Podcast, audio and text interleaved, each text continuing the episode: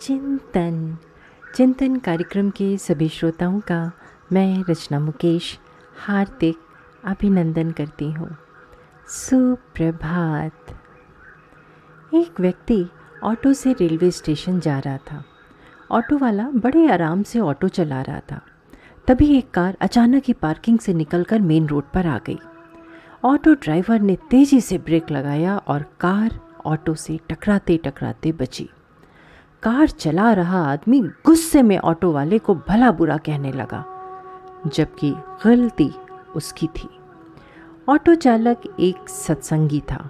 उसने कार वाले की बातों पर गुस्सा नहीं किया और क्षमा मांगते हुए आगे बढ़ गया। ऑटो में बैठे व्यक्ति को कार वाले की हरकत पर गुस्सा आ रहा था और उसने ऑटो वाले से पूछा, तुमने उस कार वाले को बिना कुछ कहे ऐसे ही क्यों जाने दिया? उसने तुम्हें भला बुरा कहा जबकि गलती तो उसकी थी।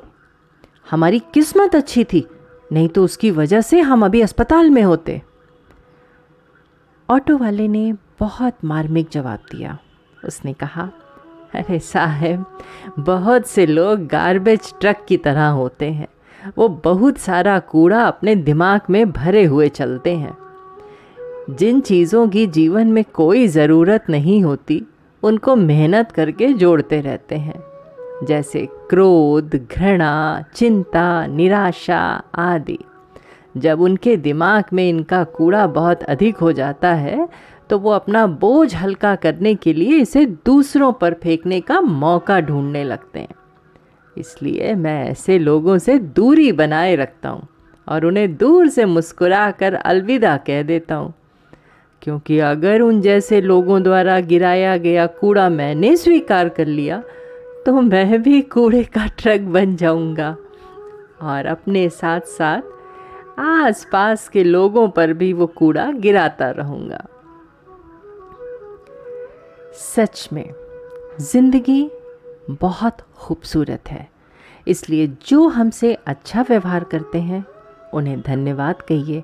और जो हमसे अच्छा व्यवहार नहीं करते हैं, उन्हें मुस्कुराकर भुला दीजिए।